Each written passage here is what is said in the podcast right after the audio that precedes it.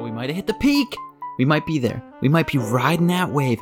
April pandemics bring May flowers, and that's what I've always said. All right, ever since I was a kid, that's a saying that I, that me and my parents, we said around the house, and that's just how we did it. Episode 76, The State of the Universe. Thank you for tuning in. Appreciate you being here. Featuring the great Peter Haas. He is the Associate Director of the Brown University Humanity Centered Robotics Initiative. And we have him on today to talk about something that will realistically dictate every single one of our lives in some way, and it probably already is. Artificial intelligence. Everything from your banking to your mortgage to your college acceptance to your cr- criminal sentencing, all of it. No matter what systems you're involved in, unless you're out there, you know, uh, in a bunker somewhere, which you might be because you're quarantined, you're not allowed outside. You got to wear a mask, you got to put a suit on, you got to wear a bee suit, you got to put a jar on your head, you got to put a fishbowl on your feet. You can't go outside. You got to cover up. You got to plug your nose with cotton balls so you can't even breathe. Don't take ibuprofen. Do take ibuprofen. No one knows what's happening. Everything's off limits. Everything's on limits. No one knows. All right. But what we do know is that AI dictates your life, but people don't understand it, okay? It's dictating your life in a way that even the creators don't know how it's working in some cases. That's why we're talking to Peter Haas today. Peter Haas has spent a career in this field. He was the co founder and COO of XactSense, a UAV manufacturer working on LiDAR mapping and autonomous navigation. He's had experience in a wide range of applications of artificial intelligence, and he touts one message. The message is we need to better understand how artificial intelligence is working, and we need to set some precedents of the way in which it should be built. It should not be built as a black box because black boxes are dangerous. Instead, we should know how these things are working before we put them in large scale implementations that are affecting millions of people. So we talk about that. We go through the ways in which AI is controlling your life and the ways in which it could be dangerous to your life and the advancement of you in the world that you live in, even today. And the way that it has been dangerous, say over the past decade or two decades. Okay, we talk about that. Number two, how will it evolve if we don't start paying it? One of the craziest things that Peter and I talked about is this idea of uh, telerobotics. I don't even know what to call it. Essentially, robots are not necessarily very good at having general intelligence. And we talk a lot about that. Robots are very good at handling repetitive tasks over and over again with the same inputs, very good at it. So, there will likely be a situation in the future where robots are doing American jobs, such as cooking in the back of a McDonald's, but they're being telecontrolled by someone in India in a warehouse. Picture a warehouse full of people who have VR goggles on and they have little virtual reality little sticks in their hands and they are controlling a robot doing an actual job in America.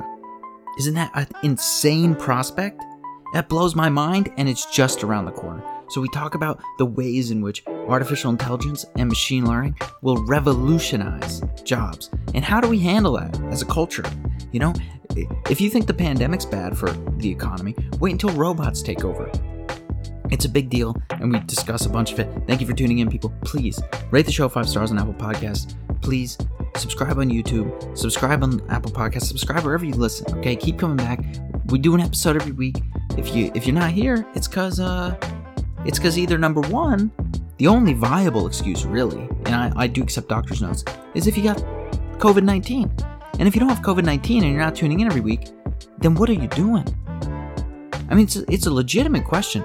If you don't have COVID 19 and you're not tuning in every single Tuesday, Wednesday, or Thursday, whenever the episode was live, or Monday, or Friday, or Saturday, or Sunday, then what are you actually doing? And, you know, I'm tempted to say that this pandemic might even be a little bit of your fault if you fall in that category. Join the mailing list at stateoftheuniverse.com. Follow us on Instagram, Twitter, Facebook. You know the drill. Please do that. Go to thestateoftheuniverse.com for all the links, all the stuff, everything you need to know. Thank you for tuning in, people, and give it up for the great, the great Peter Haas. Peter Haas, I have a problem, okay? When I loaded up Zoom today, the computer told me I should consider touching up my appearance. Meaning, I should click the little button on Zoom that says touch up my appearance, and it apparently gets rid of blemishes and makes my teeth whiter. Okay? I unchecked it. But that's a problem for me, Peter. Why is a computer trying to tell me I'm ugly. I don't like that. Well, well, computers and algorithms are going to be telling you a lot of things in the future. So, I mean, this might be something that you need to get used to. Yeah. Uh, because this is this is the direction we're going in, and I'll talk more about that later on. But yeah. um, yeah, it's it's definitely we are moving into an algorithmic world that is being shaped by algorithms, and it's going to take conscious resistance to that to be able to push back and, and create different structures. Yeah. So I wanted to bring up something. You've you've spent a pretty much an entire career in the field of robotics, artificial intelligence, machine learning, the buzzwords, right? And I wanted to bring up a particular quote that I pulled from a TED talk of yours. And the quote is I used to work in UAVs, unmanned aerial vehicles, and all I could think seeing these things is that someday somebody's going to strap a machine gun to these things and they're going to hunt me down in swarms. Now, uh, I assume you you're not actually thinking that uh, anyone's going to hunt you down Black Mirror style, um, but the sentiment is real. The sentiment is that uh, you have some technology which at the time might seem pretty. I don't want to say mundane, but it seems uh, relatively safe, and it's going to be eventually exploited. So I'm curious, like in your career trajectory, when did you start to look at technology this way and think this could be exploited? So the thing that really opened my eyes was not in AI or robotics per se, but was actually an experience in infosec. Um, okay. and uh, information security. Um, so so cybersecurity. Mm-hmm. Um, and basically, I grew up with the early internet.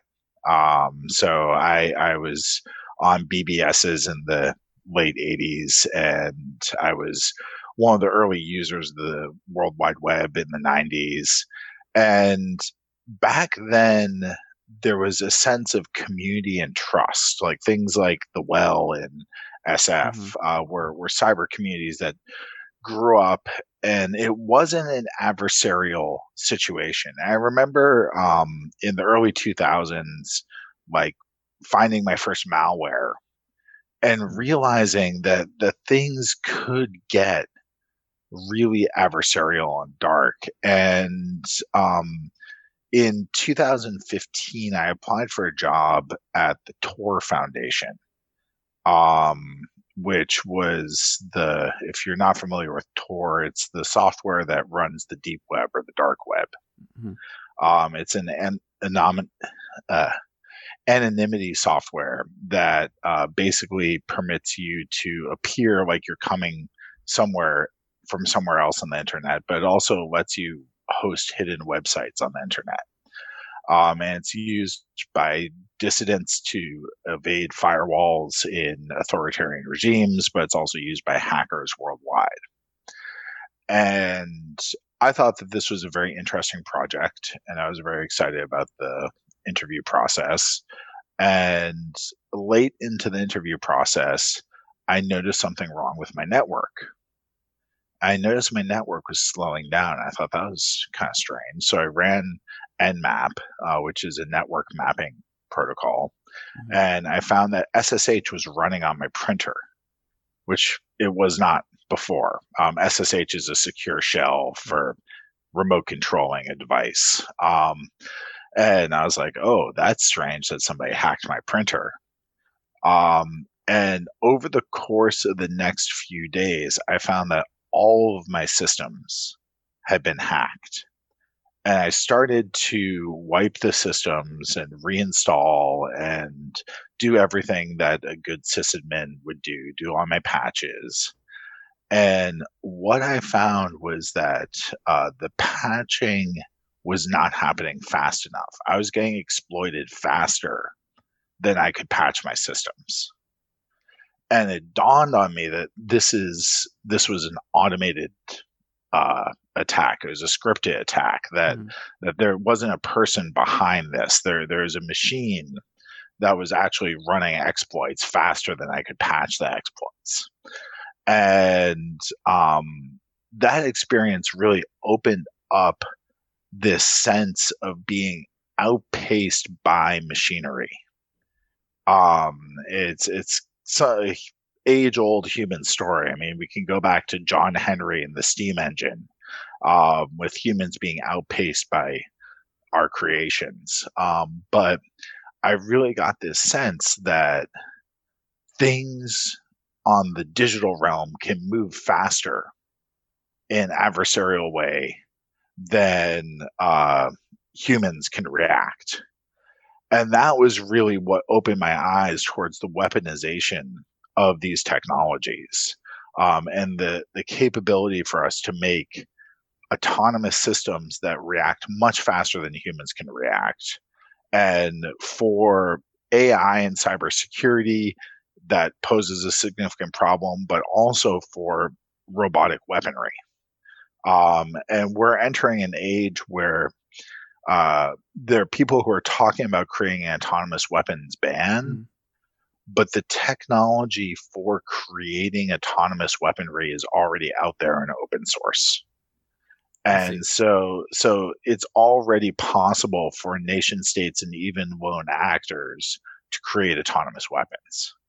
Um, so, so really, uh, I got thinking about this in earnest in 2015, but I've been uh, really following the the autonomous weapons ban. And if you want to consider how bad this could get, uh, there is a great video done by the Future of Life Institute uh, that was about uh, swarming UAVs and how bad uh, our life could get if anybody ever developed small UAVs that were swarming because we have no countermeasures against them. I want to so, go back to uh, yeah something you said because I think it's actually really interesting and I've never heard anyone mention it before.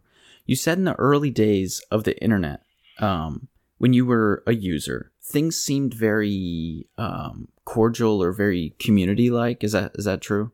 Yeah, yeah. Okay, I, I'd say that. I'm curious if that has something to do with the number of people, right? Because when I lived in Pennsylvania, uh, going to college in Pennsylvania, I lived in the countryside. My wife and I lived in the countryside, and we had like six neighbors. And you didn't tailgate people. You weren't rude. You waved at everyone as you went by. There was a sense of community. But when I moved to Rochester, New York, there's a million people. I tailgate. I don't care what people think. I don't wave to anyone. I don't even, I couldn't even. Like, what am I going to do? Wave to, you know, 47,000 people I see on my commute? I can't. So do you think that that naturally happens as systems get more users? Yeah, I, I mean, I, I feel the, there have been studies on uh, how many relationships people can keep track of. Right. And and the the human mind seems to be adapted towards a couple hundred relationships.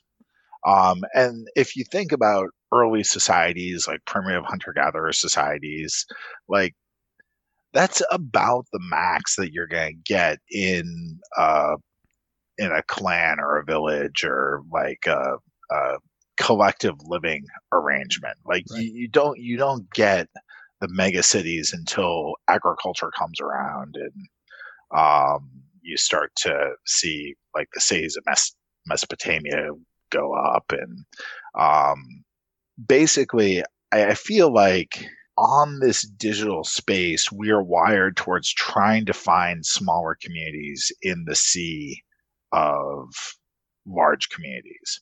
And that's one of the things where algorithms are actually uh, creating problems for us because it's very easy for algorithms to say, oh, you're interested in cat videos.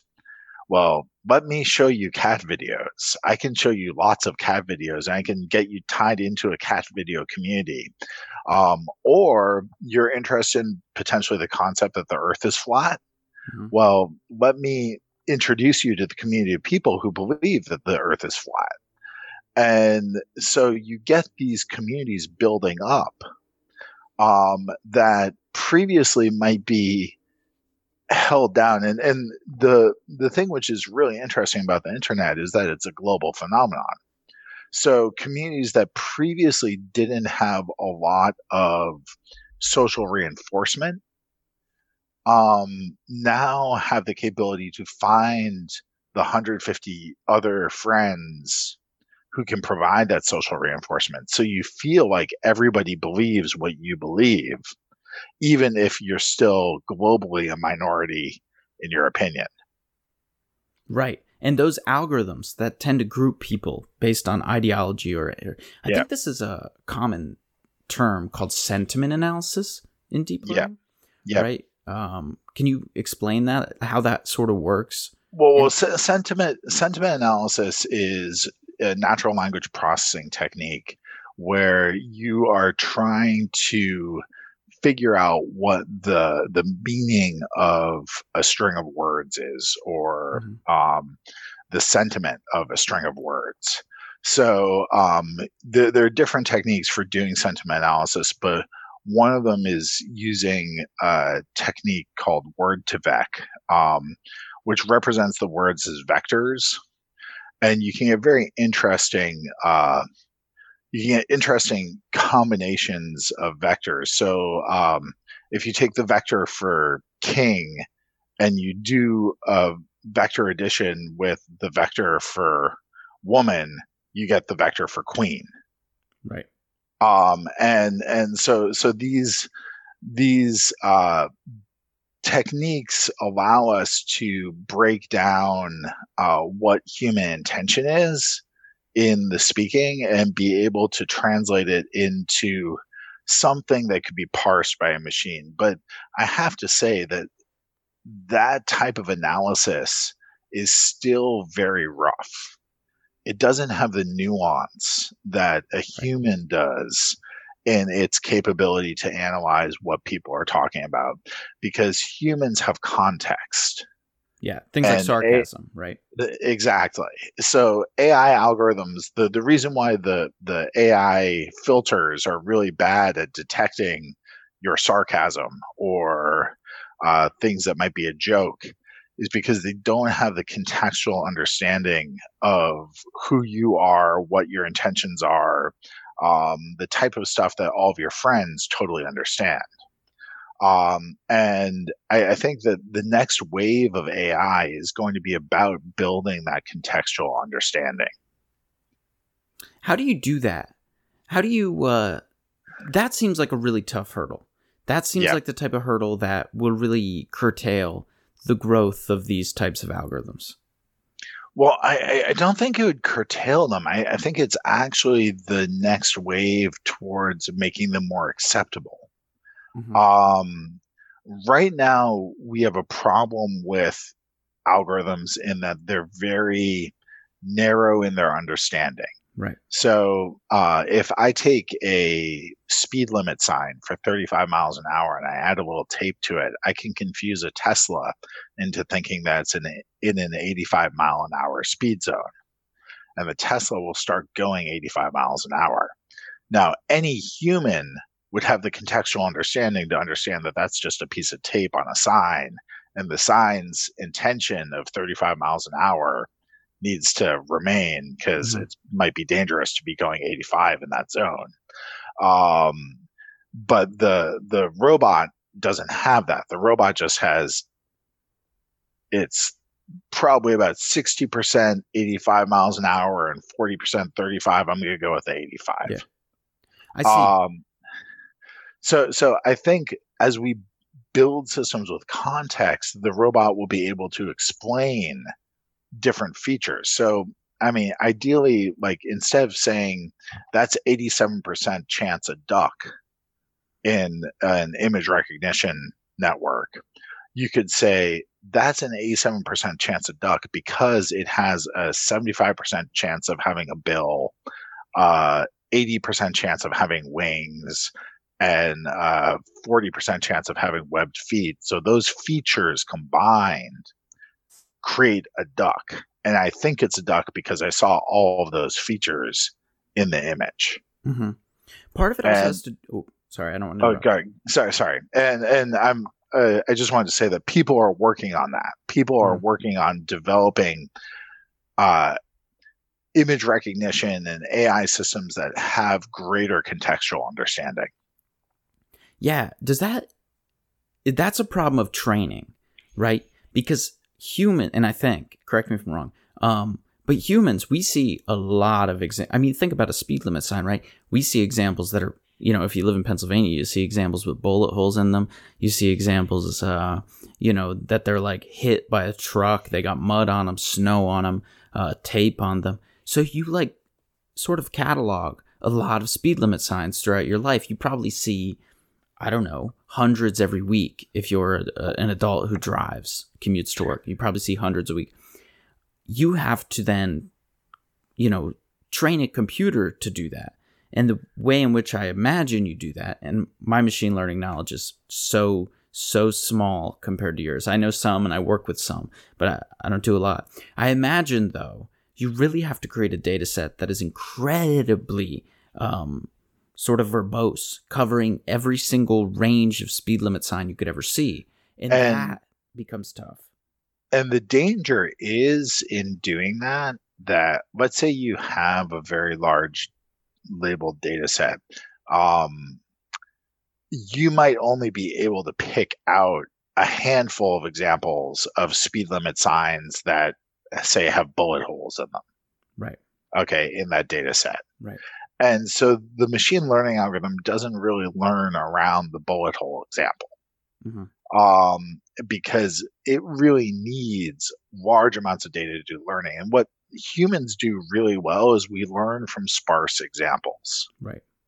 Um, so we learn from very limited uh, presentations of uh, an example that that is what the reality of the example is. And so um, I think we're going to have to figure out how to do learning from sparse examples in machine learning.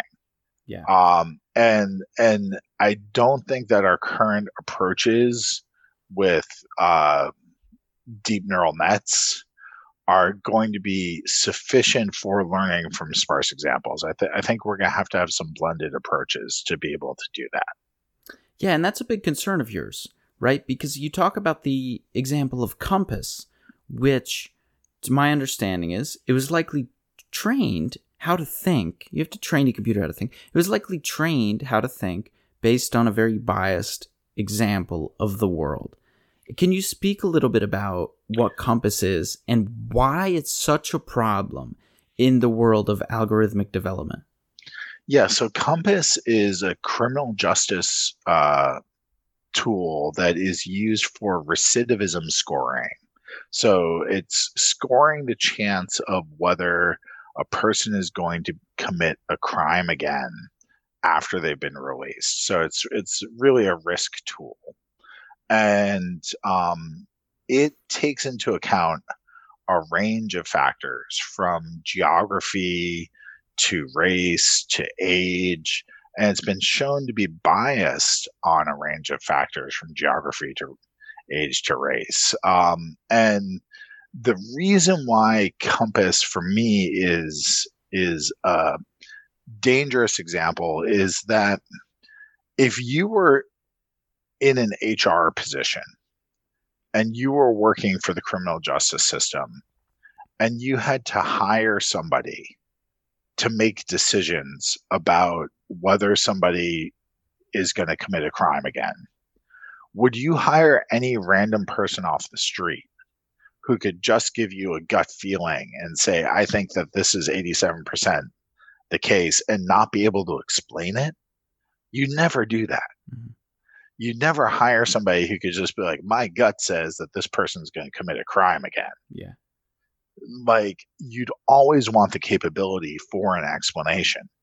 And for me, the most dangerous thing about systems like COMPAS is people trust them to give an accurate opinion before they've been vetted.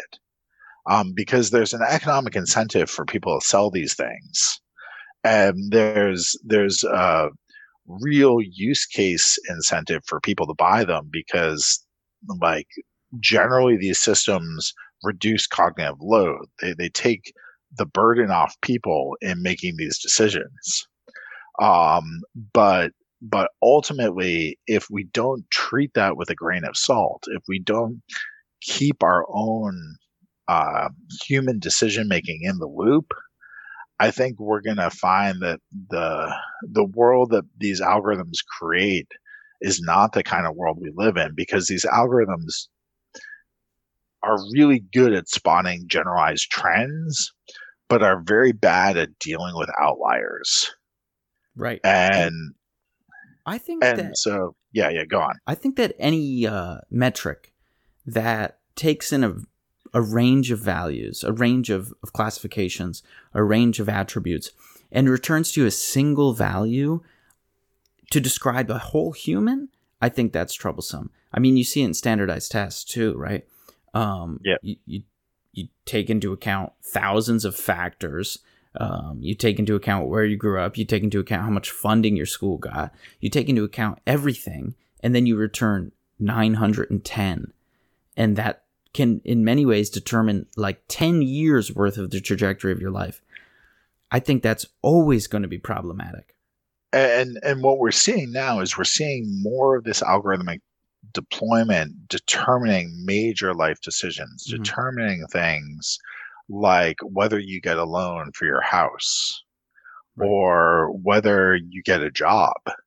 I mean, HR screening right now happens largely on the resume level algorithmically. And if you don't fit the check boxes, so let's say you didn't like, say you're going for a coding job and you happen to be like an excellent coder who never went to school. Right. Like nowadays, you're going to get weeded out before you even get to the interview stage. Mm-hmm. And if you look at some of the greatest innovations in some companies across the the nation, um, like during during the development of the Macintosh, they pulled in this guy who was working in the Apple IIe repair department, who had only had an associate's degree in electronics from uh, the uh, Santa Clara Community College. Um, he ended up being one of the core people in innovating to make sure that the Mac could actually get out at the mm-hmm. time. Um, and he was able to do that because he didn't have the rigid ways of thinking that had been ingrained in all the electrical engineering degrees. Um, and he was just approaching it from a more creative way because he had had an alternate path. And I feel like um, if we if we weed out these people who have had alternate paths, um, and we don't get diversity in the workforce, it's going to really stifle creativity and it's going to stifle the capability for companies to adapt to the changing world. And I think the most important characteristic going forward in the 20th century for any company is going to be the capability to adapt. Yeah, I agree with you 100%. I, I just think they use it because it's efficient, right? Yeah, I mean, this exactly. is why a lot of these things are employed. So how uh, do we combat that? I, I think the, the way you combat that is you actually force people to not reduce their cognitive load. Mm-hmm. You force people to say, okay, I'm going to spot check the decisions that are being made by the AI. So maybe in the case of HR, uh, you go deep into that resume pool and you pick out random so a random selection of resumes and you have the humans review those resumes and say whether they'd give that person a chance and this this sort of spot checking of ai really needs to be incorporated at every level of a company um, and i feel like is going to provide a lot of human jobs mm-hmm. going forward because um, right now the ai systems that we have are just very narrow um, and and really um, if we can get more of the explainable AI in place, which is currently happening in research and not really happening in corporate deployment. Um, if we can get more of that in place in corporate deployment and get more uh, human interaction with the AI system and re- constant retraining of the AI systems, um, I, I, think you're going to see a, a better partnership between humans and artificial intelligence systems. Why do you think humans are so quick to accept um, a number generated by a computer with no knowledge of what's happening under the hood? Not well, I, all. I mean, computer used to be a human job, right? Like, like that used to be a job title. I'm I'm a computer, mm-hmm. and um, if you look at the capabilities intellectually of the people who were computers in say the 1940s and like you i just even from my personal experience like i'm i was always pretty good at math. My math skills are nowhere near in my head what a computer from the 1940s could do uh, a human computer mm-hmm. uh, could do. And that's because I've grown up deferring to my calculator. Yeah. Deferring to my my computer, deferring to the Excel spreadsheet. Like, okay, yeah, that's that's gonna be the correct number. Mm-hmm. I just trust it. Yeah. And I think that right now with with calculators, they're accurate enough that I can just trust it. Right. And and that it's okay for me to just trust it. But with with like AI decision making, I mean, this stuff is still just out of research. I mean, comparatively. I mean, it's it's only been a good decade of AI being deployed in the field. Um, so so I think we should treat it with a grain of salt. Yeah, unfortunately, it's not being treated with a grain of salt right? No, it's and, not. uh, you know, this is one of the more interesting things of this election cycle. Is you had the emergence of Andrew Yang, who was coming along and um, sirening the alarm, if you will, and saying, "Listen, we have we're we're having a, a continued reliance on technology. It's only going to get worse. We're only going to have more reliance on technology. We need to get ahead of the curve. We need to step in the way. We need to figure out a new way to structure our economy and and uh, deal with our people so that they're not left on the streets once this uh, has happened. And you know, many people already have. I think I don't know what the numbers. Do you know how many jobs are lost every year in the U.S. to automation? Well, I, I can't tell you how many jobs are lost every year, but I can give you a few uh, statistics from specific sectors. Okay. Um, so between 2000 and 2010 in manufacturing, uh, we deployed a lot of automation. Um, and we lost uh, 4.8 million manufacturing jobs mm-hmm. um, over that period of time. And that represented almost one third of the US manufacturing workforce lost during that period of time. Um, and if you look at the production during that period of time, it's really incredible because we end up producing just about the same amount of stuff. And I can send you some graphs uh, from the Fed that show this. Yeah, sure. I can uh, um, display them. Yeah, yeah. I'll, I'll, send you some graphs from the Fed and BLS that that show this trend. But basically, um, what that points to and what people really want to investigate is is why is that efficiency uh, improving and how come we're getting more output per person mm-hmm. um, and ball state university did a study on this and showed that 80% of that gain was not due to say offshoring or other factors right. but was due to automation mm-hmm. um, and this problem is only going to get worse because what we've done between 2010 and now is we've created technologies for decision making and perception that let us take robots out of the temples of precision that are our factories where things come down the line with millimeter precision millisecond mm-hmm. accuracy and let us put the robots into the general world um, and that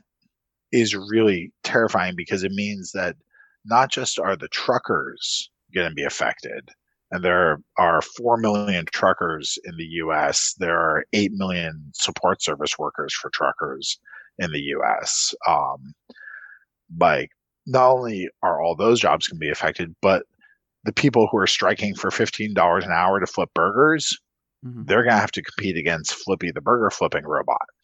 Right. And like the people who are doing uh like back of kitchen like sous chefing, they're going to compete with a robot. And like we're going to see this this move towards putting perception and decision making in every single robotic technology um, for every single application, the same way that when electricity came about, we saw electricity being put into every domestic appliance. Right. Um, and that is estimated to displace by McKinsey uh, 400 million workers worldwide by 2030. So 10 years, 400 million workers. Um, now the question is, what are the new jobs that are going to get created? Right. Um, and I think there are going to be a lot of new jobs that are created. But what Yang points to is that for the people who've been doing the old jobs, there's a really good chance of them getting left behind. Yes. And yeah. and what we need to do is we need to strengthen so, social safety nets to make sure that those people don't get fully left behind because what happens if you leave those people fully behind is you lose a lot of the fabric of the economy. Like you you lose uh, so I, I, used to work in haiti and haiti has a huge divide between rich and poor. And what happens when you have a huge divide between rich and poor and you have a totally monopolistic economy is that basic structures like um, social contract like the the capability for people to have safety just walking down the streets mm-hmm. all of that starts to disintegrate and so the question is do we want to create a world where we have the haves and have nots and then the haves just retreat to their gated communities and hide away or do we want to create a world where we can actually help the people who are left behind in this transition? And we can use the the technology to make their lives better um, by creating cheaper and cheaper goods and by uh, giving stuff away for free like uh, universal basic income. Right. Um, and universal basic income is one of Yang's big uh, platforms, um, but it's an old platform. It's, it's something mm-hmm. that almost got voted into existence in the U.S. in the 1970s, um, and it's something that ultimately is just recognizing that if you have a consumer society, people being consumers and executing choice as to what they consume is a really valuable part of that society and and you could really just focus on trying to reward the consumer for being a consumer yeah. and taking part in this the societal uh, choices of what gets supported and what doesn't. Yeah i mean this is a um, better time than ever for that because you literally see it happening with the yeah, stimulus I, bill right? I, I, I mean so the, the stimulus bill in my mind has not gone far enough. Um, in if you look at the Canadian stimulus, uh, they're doing multiple months of stimulus, right. and like for me, the one-time check doesn't really deal with how people deal with money. Right. Um, so so people's people's relationship with money is that it comes in, it goes out, there's a flow to it and regulating that flow is more important than uh, making sure they've got a huge amount of money in, in the beginning. So, so I, I, I feel, I feel like, uh, if, if we were to have a universal basic income, it would help people adapt to technology, but also stimulate the economy because it would give a backstop to people who are entrepreneurial to be able to go and pursue their entrepreneurial endeavors, um, which I think could really stimulate a great deal of economic growth. Yeah. The argument, of course, is always that you will have people who just sit, right? And I grew up in Pennsylvania, and that's the disability belt, baby. There's yeah. a lot of people just sitting. Um, it's unfortunate, and, but it happens. And, and and I feel like the the question is, I mean, so so let me reframe that. Mhm. Um, if you go to Google or you go to Facebook, there are people who are being paid by Google and Facebook right now to just sit. Right. There are people who are excellent coders who have great capabilities. Mhm. Like I know a guy who was in Google for robotics and he got paid a pretty high salary to sit around and work on like some small app because they didn't know where to place him in the company. Right. They recognized that he had talent, but they didn't know how to use that talent just yet. So they got so he got paid to just sit there for a little while. And they they eventually deployed him onto Waymo. Um, and he became uh, a really good roboticist for Waymo. Um, and I feel like like there's nothing wrong with paying people to sit around and figure out what they need to do in life as long Mhm. as you're trying to help them figure that out. Yeah. We don't begrudge somebody who is independently wealthy living off of interest from investments Mhm. uh, for like sitting around and partying all the time. Um, so I don't think that we should begrudge people who are on universal basic income for sitting around and figuring it out. Yeah. Um, but I, I do think that what that will enable is that it'll, it'll enable that superstar who's struggling to be able to break out of their mode of struggling for survival and into actually producing something that produces more economic gain. Yeah. So I agree with you. Uh, I was a Yang 2020 guy, and then you know that happened. Um, Yeah. s- somehow Joe Biden is the front runner. I don't. I've never saw the Joe Biden sticker. I've never saw a Joe Biden hat. I've never saw a Joe Biden shirt.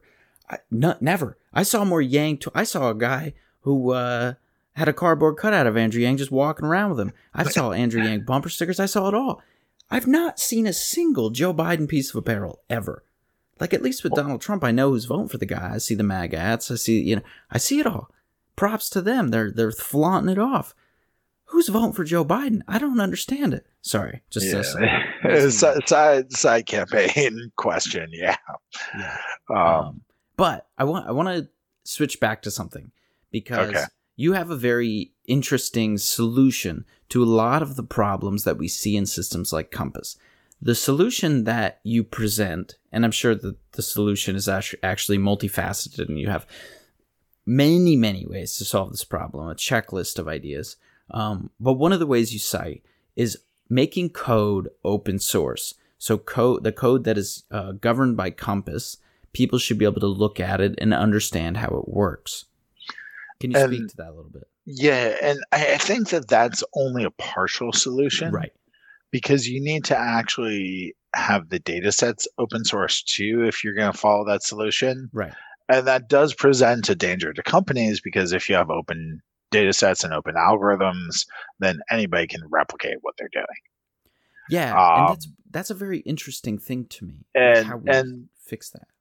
and so I feel like the the fix for that is to be able to do uh, what I was saying before in trying to make the algorithms incorporate some explainability. hmm So so I feel like if we can start to incorporate more explainability into the algorithms, we can have people whose job it is to interrogate the algorithms and Right. to check the algorithms. And so so I've if if there were a black box algorithm that I couldn't inspect the code for, um, and I couldn't expect the data set for, or maybe I could inspect the code, but I couldn't inspect the data set, so I'd know that there's no uh, smoke and mirrors there. Right.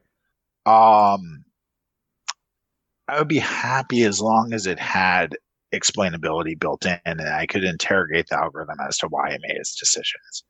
If I could inspect the code and it could explain its decisions, I'd be happy not to see the data set.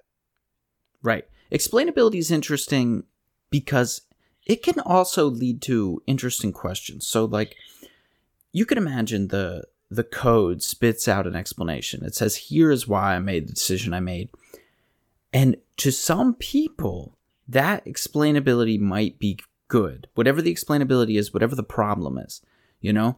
Um, so in the example of the wolves dogs case that you mentioned, can you can you speak to the case quick, and then I'll. I'll yeah, yeah, I'll speak to that case real yeah. quick. So, so there was. Um, dog wolf detection algorithm uh, that some researchers had written that uh, was determining between huskies and wolves in pictures and it was pretty accurate. So they took one of the examples where it got it wrong, and they started uh, to rewrite the algorithm to highlight the points in the picture that it was focusing on when it made its decisions. And it turned out that what it was focusing on was the snow in the background of the picture. And they realized that they had bias in the data set where in the pictures of wolves, the wolves were primarily in snow. Mm-hmm. And what they had ultimately written was not a dog wolf detector, but was a snow detector. And they didn't realize they had made a snow detector um, because they hadn't realized this bias in the data set. Yeah, that's it's a super interesting example, and it, it raises a very important question that I have, which is who is the decider of what is and isn't bias, right?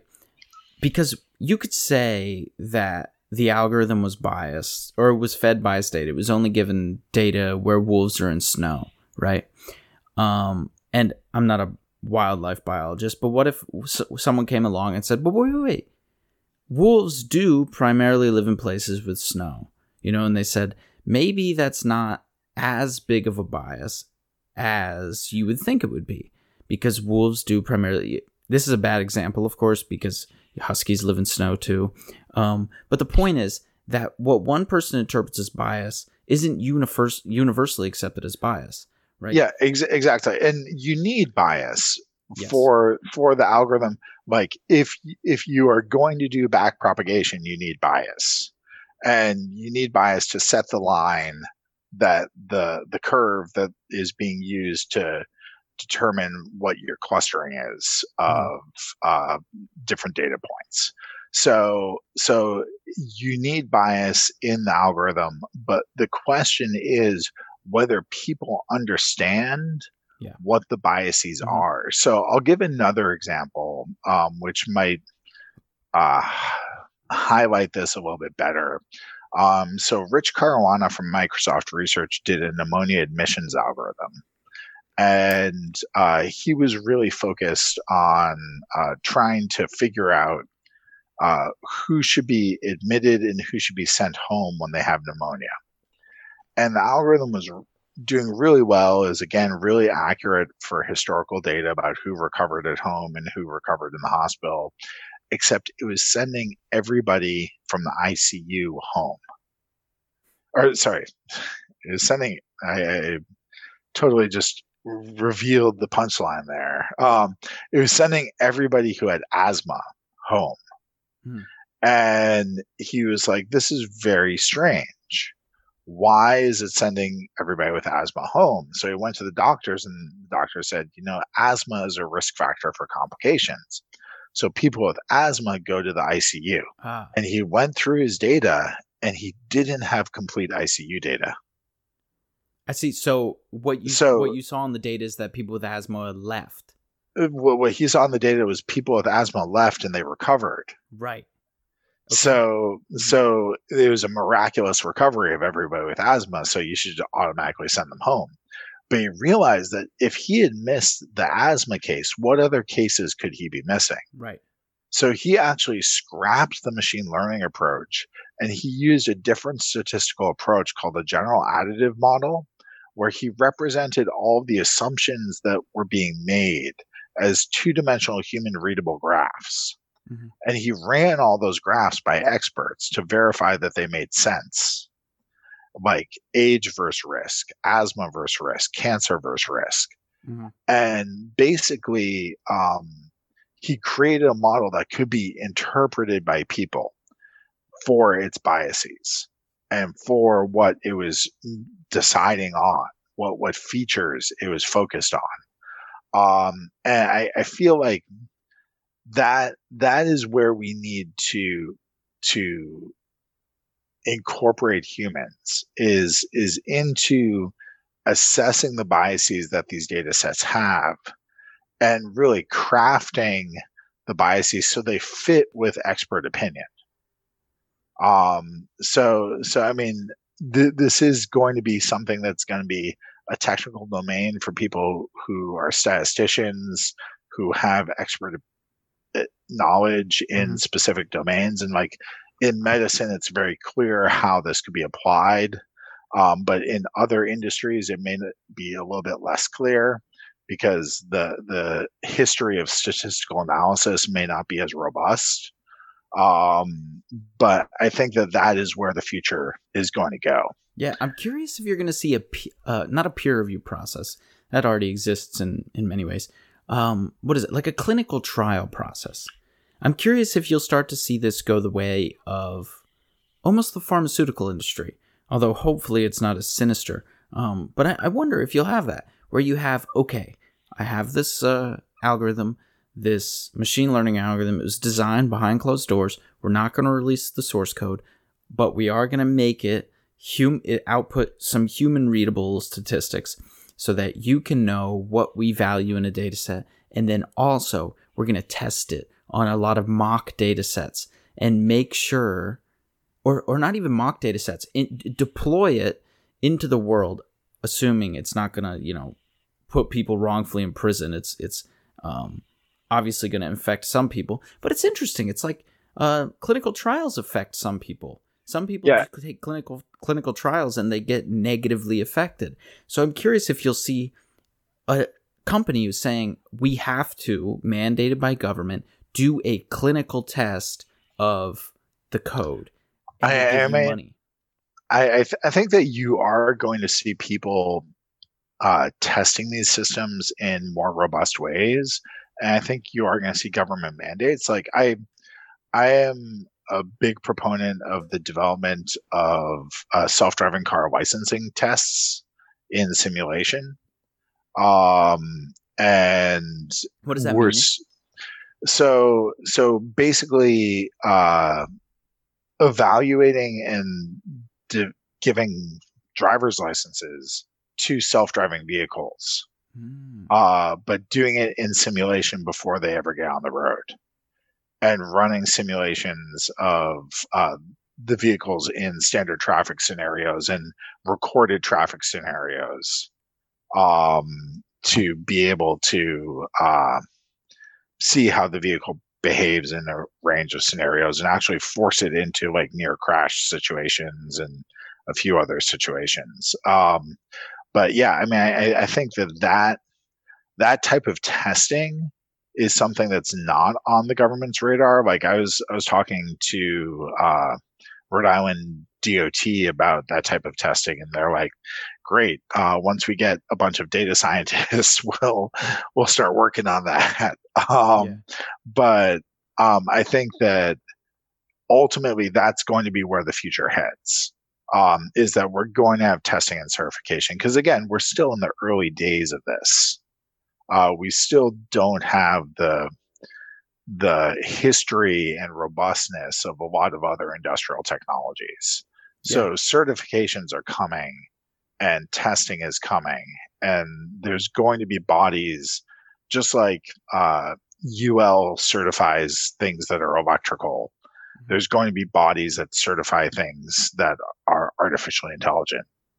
Yeah, I'm curious to see how this emerges because governments have proven to me that they are technologically inept. And it's not necessarily their fault. I don't blame them for not sitting down and learning how to write code. Um, I don't think that a congressman should even be doing that. They should probably be spending time differently. Um, but they have shown it. I mean, I don't know. I assume you saw the the interviews of Mark Zuckerberg in front of. Uh, I, I believe. Yeah, yeah. No, I, I, I saw those. Yeah, yeah. So it just kind of makes you realize that a lot of people in governance don't understand technology, the power of technology, etc. So they need to be reaching out to people like you and the initiatives that you're a part of. Are they doing that? Is anyone saying, "Hey, Peter, uh, can you break this down for me? Do we need to legislate this? Are self-driving So- cars safe?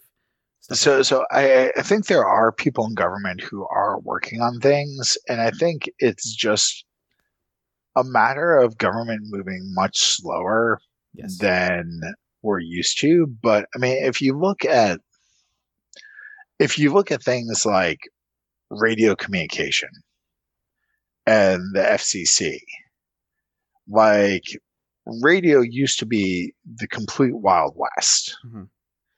and it got regulated slowly over time. And now it's a very controlled environment, and you can't make something that's going to produce radio interference um, as a product.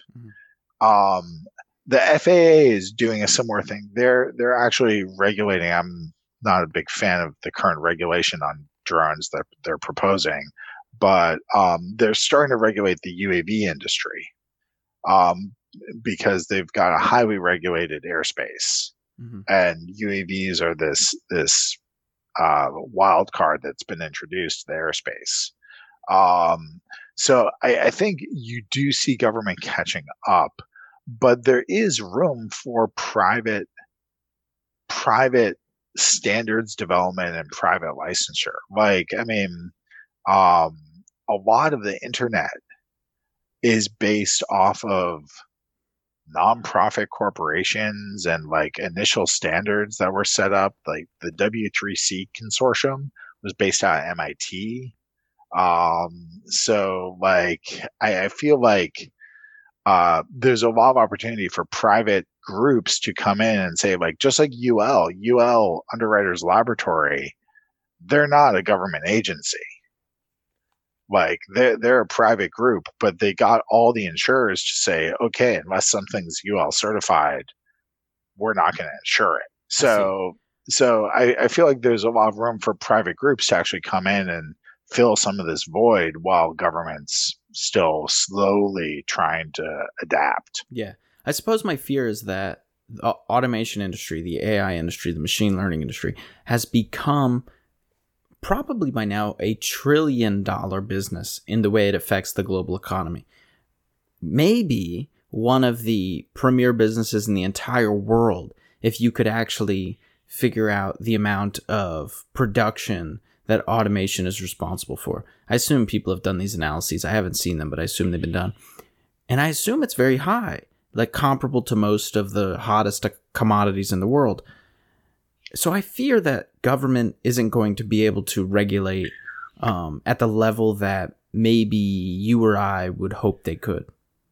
I, I mean, I I'm gonna push back on that Okay. because because I, I feel like there are plenty of industries where once government has decided that it's going to do regulation for good or bad, and Mhm. when we say government, we're we're often referring to something domestic in the U.S.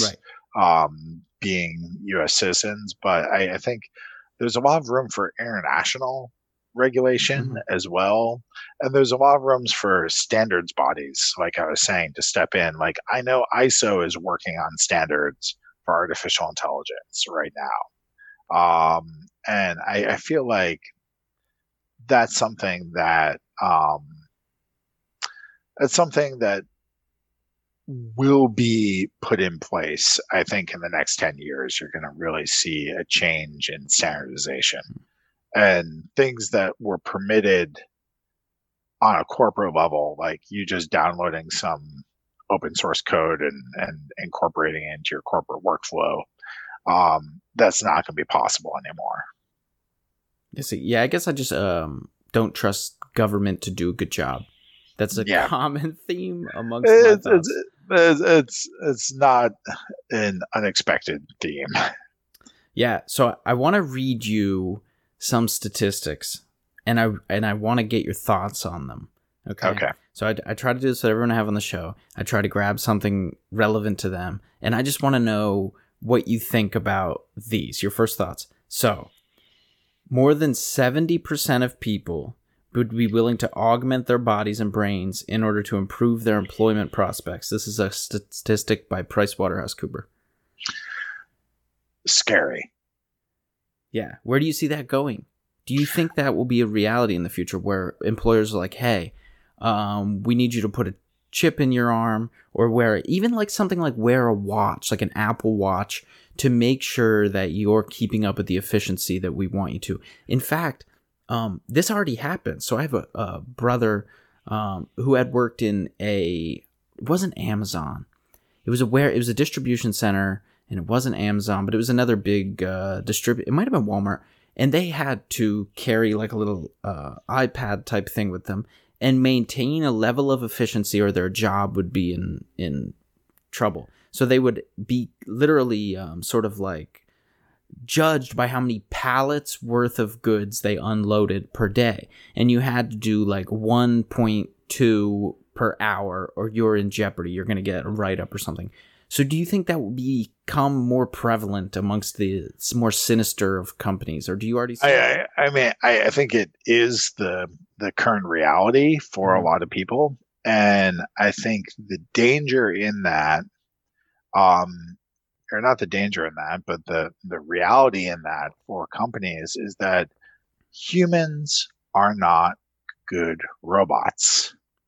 Like we don't do repetitive tasks at high performance levels um, very well, and the algorithms. The problem with algorithms is there's no appeasing them. Mm-hmm. Like when you have AI as your boss, you can't make your boss happy your right. boss is just going to look at what you're doing for performance and then try to eke out a little bit more performance and eke out a little bit more performance until it becomes functionally impossible for the human to perform at that level. Um, and I feel like, like ultimately, companies are going to realize that that this is not something that's good for the workers because the workers are going to stand up. And you're seeing this with the striking workers at Amazon, um, where the conditions of the workplace are getting to the point where the workers are saying, hey, you know, you think you can do this all with robots? Well, let's see. And they're they're striking and taking the humans out of the equation. I, I think that we we are really going backwards in some sense to the age of the last oligarchs um, mm-hmm. and like the late 1800s um, when we had poor factory conditions um, we're, we're really heading back towards those days and I, I think that it's going to take workers standing up for their rights to be able to actually prevent that and to make sure that there are good working conditions in factories going forward. I see. So another one. Okay. I'm going to read you another okay. one. The automation potential for jobs that require less than a bachelor's degree is 55%. Occupational groups like food preparation and serving face a disruption of up to 80% over the course of, I think this was the next 10 years, and this is Brookings Institution. I feel like that's not unreasonable yeah, especially given seems insane. Well, it's it seems it seems insane, mm-hmm. But given both the state of automation and the, what is about to happen in teleoperation, um, I could see those jobs not necessarily being fully automated out of existence, but being offshored. Mm-hmm. Um, so there there are technologies uh, being developed for virtual reality control of robots that are going to permit very high robot functioning being operated by a human in virtual reality.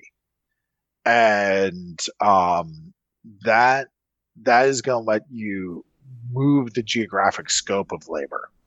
So instead of having to fill your local factory's needs with workers from the regional area you're going to be able to fill your local factory or your back of kitchen or whatever warehouse or whatever industry you're in, um, you're going to be able to fill your needs with a robot that's being teleoperated by somebody who's currently making ten dollars a day in Guatemala or yeah. Mexico. Yeah, I watched a talk you gave, and you showed a video of this robot cleaning up a room, right? And it was yep. being telecommuted by someone else. Yeah, yeah. So so that that robot was um, an older robot. It was an early example of this. It was done in 2007, mm-hmm. and it was done with a, a Da Vinci surgical gantry system. So it, it recorded people's movements mechanically. But we can do this in VR now, and there's actually a $10 million Avatar X Prize mm-hmm.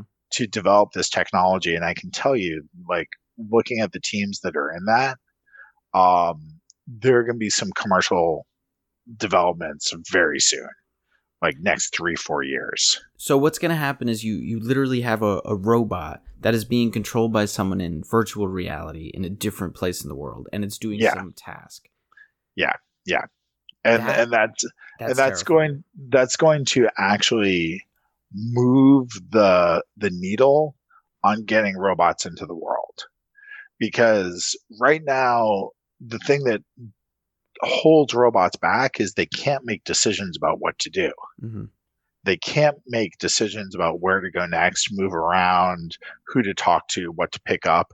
But physically, like you look at the Atlas robot, mm-hmm. Atlas is a very physically capable robot.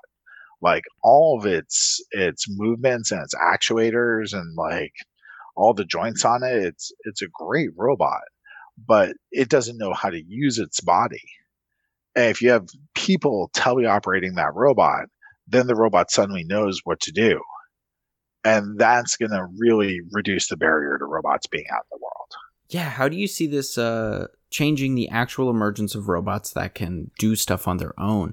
Because the way I'm thinking is this is going to give people who want to design robots to operate in different, new, elaborate environments. It's going to give them an incredible training set about how humans navigate a room they've never been in before. Exactly. And and there's research working on translating that training set of VR teleoperation into autonomy. Um like there there are people who are, are currently doing that in research. Um but the the robots being controlled by people is going to create the biggest data set that the world is seeing for robot autonomy. Um, and it's, I feel like it's going to be a lot like I, there, there are these pictures um, that I have of New York City Easter Day Parade in 1901 and 1913. In 1901, it's a sea of horse-drawn carriages and one motor car. And then by 1913, it's all Model T Fords. Mm-hmm and one horse-drawn carriage. I feel like we're on the cusp of the same sort of thing with robots. Like I think 15 years from now, you will see robots everywhere. So and what what are the first jobs that you think are going to go in terms of this telecommuting? This is going to be food preparation. I'm thinking the one I'm thinking of that I think is like really fits into the model of the video you showed would be like housekeeping at a hotel. Yeah. Yeah, so so again, it's going to be a range of industries. Um, so food prep, housekeeping, warehousing, um, frontline, uh, like nursing. Like I, I could see a situation like COVID nineteen where you have to do basic tasks like take a patient's temperature or mm-hmm. something. Like keeping the nurses out of that yeah. task um, is going to be a big, a big uh, future use of this. And then um, I'm thinking that the jobs that are going to stick around for people are the ones where people are going to want personal touch. Right. So things like uh, home care for the elderly, mm-hmm. like things like um, uh, barbers, hairstylists, like that's not going to go away. Bartenders, I don't think are going to get replaced by the digital bartender at all but the cheapest bars that are just trying to like mass mass market to people. Like I, I think that there can still be a lot of jobs around, and there are going to be new classes of jobs. Like in in the 1950s, our lifestyles didn't uh, create barista as like a category for uh, a job and somebody came up with a lifestyle change. It was like everybody wants espresso. and now barista is a very common job in the us i think that there's going to be a lot of stuff uh, in terms of personalization uh, where humans being creative and developing personalized goods and services are going to create new jobs um, so um, you can think of like the maker movement but on a more industrial scale so if, if you had to predict do you think we will see the emergence of telecommuting happen in five years, ten years? I'm I'm thinking ten to fifteen for teleoperation of robots. I see. I said telecommuting. Sorry, that's the wrong yeah. Um, yeah. But so f- ten to fifteen years, and you're going to see a lot of these. It's it's interesting to me that you already see. I I feel like you see an acceleration. Maybe I'm wrong, um, in terms of front end user automation. So things like when you go to McDonald's, you don't order at a person anymore, right? Yeah, um, yeah. things like that. And and you're seeing you're seeing that as a cost cutting measure uh, Right. for sure. And you're seeing that in retail as well with the self checkout and the grab and go. I mean, the Amazon Go store is a good example. hmm Um, but I feel like um, ultimately the the use of robots in those situations or humanoid robots, androids in that that situation is still 10 to 15 years off. Okay. Now, I asked you this question earlier, but I'm going to come back to it. I asked you the question of is your fear mostly based in like human use of these sorts of technologies? Do you ever have the other spectrum of fear? So I I had a James Barrat on the show who was the author of I have his book sitting around here somewhere, but it's Our Final Invention. It's actually cited as Elon Musk as a, a must read um, book, and it's a good book. But it touts that the development of AGI may be um, the the last thing we'll ever need to invent Mm. because it will do the it will essentially not take over in a sinister way, although there are some themes like that. Um, but do you foresee the emergence of AGI being inherently dangerous to humans on its own right, not because humans are using it wrong, but because itself is is problematic? It depends on what type of AGI we develop. Okay. So oh, and, and for people, uh, when I say AGI, can you explain? Uh, yeah, yeah. So so art AGI stands for artificial general intelligence. And right now, artificial general intelligence is science fiction. So I Mhm. want to, it's future postulation about what what might happen. Um, but basically, um, the concept is that human intelligence is not the stopping point and you could have artificial superintelligence uh, develop where um, as the intelligence be- progresses and is able to program itself better and better and say replace ai researchers with artificial general intelligent ai researchers uh, because computers have this capability to outpace us because it's just a matter of how many cycles we put at it um, ultimately it will develop an intelligence that's far beyond humans and perhaps the goals of that intelligence will diverge from the goals of human intelligence and in that divergence we could become like ants are to people um, but i want to go back Mhm. and i want to uh, consider this question of explainability because i think explainability is the key to developing safe general intelligence. Okay. Mhm. I think that if we develop a general intelligence that is based entirely on unexplainable techniques, that is linguistically different than us, then it would be like creating dolphins.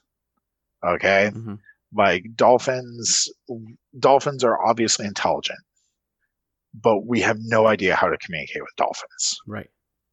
okay so imagine super intelligent dolphin androids um, so so like the these super intelligent androids that we can't communicate with, that Uh-huh. we can't uh, be able to express ourselves to, that we can't express our norms to. Like that's a terrifying situation to me because that's the situation where we've literally created an alien race that we don't know what they're going to do, and they're smarter than us. Right. Um, but the situation that makes me a little bit more hopeful is the concept that we create a AGI that has human linguistic capabilities and we build it around human linguistic capabilities and we build it around human norms and we build it around uh, human experience as well. So we we develop an artificial limbic system. We develop emotion. We develop the capability to capture a lot of the human elements in the AI. And that becomes something that might actually respect laws and traditions and the things that hold society together.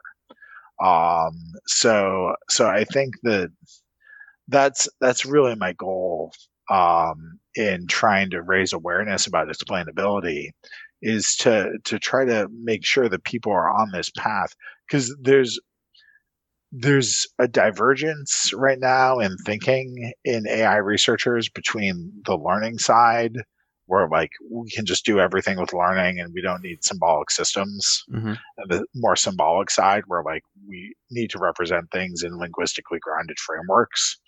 Um, and i think that we need a mix of those two approaches.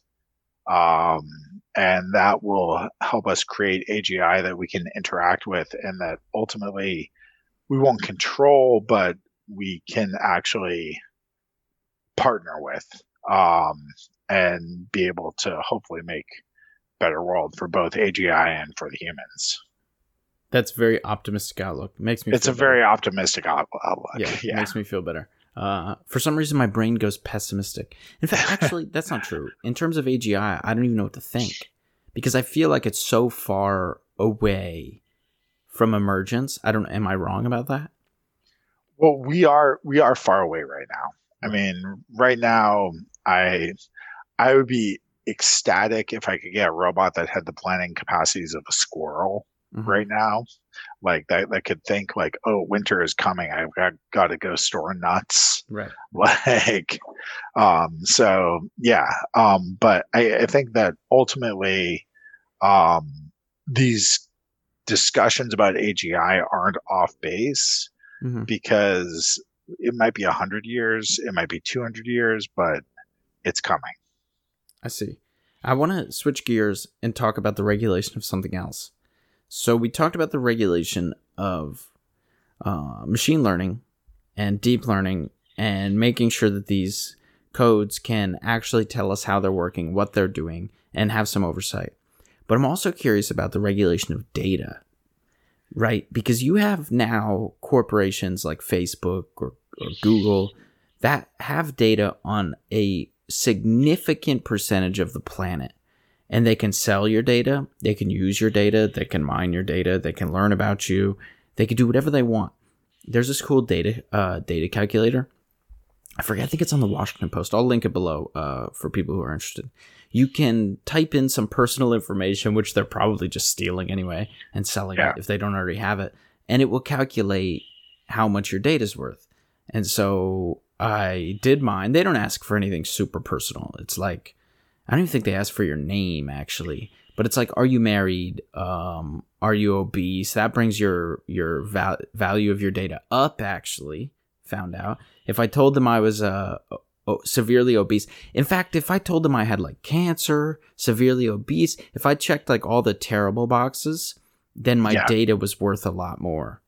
Um, Yeah. I don't know why that is. I assume maybe I'm. If I'm I, I, you know? I think it's because of the current advertising structure Mhm. um, because you want to sell targeted ads to people who are buying things Mhm. and people who are consumers of healthcare are um, definitely some of the highest purchasing uh, yeah. groups, even if it's just their insurance that's mm-hmm. purchasing. So yeah, you want to yeah. reach out to those people with advertising. Right.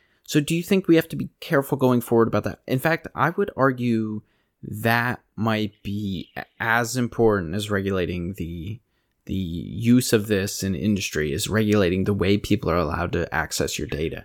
Uh, you well, know, one of the, I mean, what, yeah. oh, go on. I was going to say it. It would be interesting if companies like Facebook or Google had to pay you for selling your data. Um, that was in the user agreement. Is like we'll use your platform, you can use our data, but we get some value back. Um, I'm interested in concepts like that. Yeah, so I mean, I personally think that people should own their data, mm-hmm. um, and that the the assumption when these platforms were created um, by users was that these platforms were created for the sake of communicating with their circle of friends. Mm-hmm. And that the data would really not go out beyond their circle of friends. And what's happened is a slippery slope where it's been understood now for many years that this data goes out way beyond your circle of friends. Um, and that there's a huge market for this data and it's sold. But I don't think that most users have a visceral reaction to that um, until they can like see it in a graph or see the tracking happening. Yeah. Um, like like people who usually see location data tracking happening, there there's a good TED talk on this. Are, are usually astounded by the level to which they're tracked. Mm-hmm. Um, but I feel like I feel like ultimately that is going to be a place where unless there's a major consumer option put forward, unless there's a new company that starts up and says, you're going to own your data and we're going to pay you for it, and that attracts people to that company's platform, mm-hmm. um, there's not going to be a change in the existing business models. Right. Like nobody's going to upset the Google or the Facebook business model because they're doing quite well mm-hmm. by selling your data to advertisers. So unless somebody comes up with a new business model that can draw users away from those platforms, um, I don't see this changing with policy or regulation in the immediate future. Yeah, me either. And the huge elephant in the room is that people don't care. It's like most people, like you said, um, if you could visualize it for them in some way, then they, they care more. But even then, I, I doubt most people would be like, yeah, I'm gonna, you know, I'm gonna use a different uh, version of Facebook. And well, I, I mean, I, I, th- I think it's a question of what human incentives work. Mm-hmm. So, so just knowledge of something, like, I mean, I, I was going to work for Tor. I'm very aware of uh, privacy and security issues. I still use Google. Right. I still use Facebook because it's expedient because they have a network effect because mm-hmm. all my friends are on it. Right. Um, so until you can develop another company with a network effect, it's it's just not going to change. Yeah, I agree with you.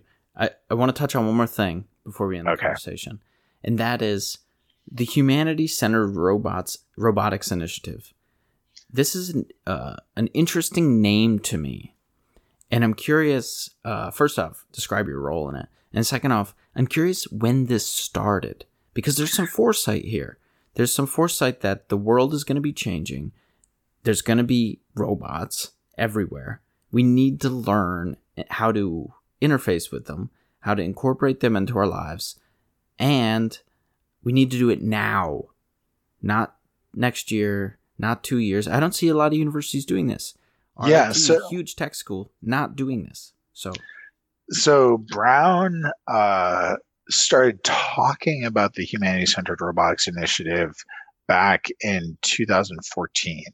Um, so 2014 was really when the roboticists at Brown felt like there was enough progress happening in robotics that this was going to start to spill over into the rest of society. Um, and obviously, it was a university, so it didn't launch until 2016. It took a few years administratively to create the initiative. And um, I'm the associate director. I joined in 2016.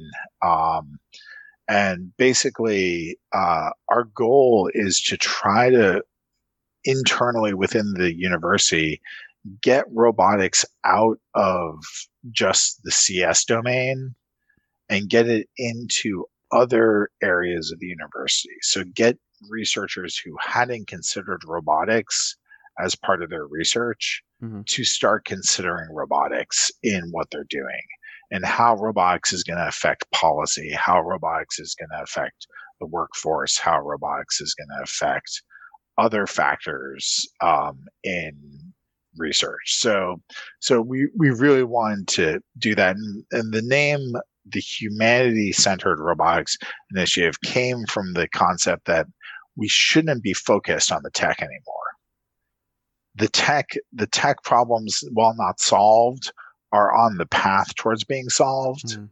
It's it's really the the question of how this tech interfaces with society that that needs to be addressed. So um, that's that's really where that came from yeah. and where it's going. It's one of the rare instances of being proactive that I see. Um, we have a problem, not just in America, but in the world, of being very reactive to problems. And I think that's why, maybe why Andrew Yang touched a lot of people, because it, it felt for once like we were getting ahead of something or at least trying to. Obviously, we're already falling behind, but we're getting ahead of the worst, which is yet to come. Um, and we don't see that a lot. It's a change of pace, and it's nice to see. Yeah, I, I think that you know, if you look at the way that uh, past economic uh, downturns, and specifically, I'm thinking the Great Depression, impacted the U.S. in the long term. Like, if I drive around where I live in New England, most of the bridges that I drive over were built during the Great Depression. Mm-hmm. Okay. And a lot of those bridges are very well built and are still going to be standing for another 20, 30 years. And I feel like the, the, the focus on building something for the long term came out of the lack of resources that were around in the Great Depression. Everybody really trying to trying to find the work they could and, and do the best they could. And I think I think what you're going to see in this downturn that we're having right now is you're going to see a hopefully a renewed focus on building infrastructure for the long term and that might be cyber infrastructure, that might be artificial intelligence infrastructure, that might be bioengineering and genetics infrastructure. But I, f- I am hoping that what's going to happen is we're going to we're going to say, okay, you know, the paradigms that we've run by for the past 15, 20 years aren't going to work going forward. And we need to get ahead of this and we need to adapt and we need to focus in my hope is that we'll focus in on localized production. Um, and I think that will help with climate change. I think it will help with uh, stability of resources. So the shortages that we're seeing right now, um, as a result of increased demand, uh, would be a lot easier to deal with if we had local production and we weren't shipping everything from China. Yeah. So so uh, my my hope is that this is going to be a hard period, but we we make that shift through to find a, a better economic framework. Yeah, I agree with you. I agree with you. Uh, Peter Haas, if there's anything you want to promote or tell people where they can find you on social media and stuff, please do. Uh, yeah, so my name is Peter Haas. I'm Associate Director of the Humanity Centered Robotics Initiative. I'm on Twitter at Peter underscore Haas and uh, yeah, I, I, don't have a lot to promote, but mm. um, I'd be I'd be happy to interact with anybody who has questions. Yeah, uh, Peter, you, you, got the Peter Haas. You got the app Peter Haas. That's Peter underscore Haas. Yeah, yeah. So um, yeah, but still, you got that one. I feel yeah. like there's a lot of there might I don't know maybe maybe Peter Haas is not a common. There, there, there, there, there are a few of us out there. Yeah, so. I, I found it, and there's even a few in like um, sort of the I don't want to call it the automation, but the CS type of uh, uh, industry. Yeah, yeah. Um, because I, I was like, no, that's the wrong website. No, that's the wrong website. So anyway, uh, thank you for being here, people. Thank you for listening.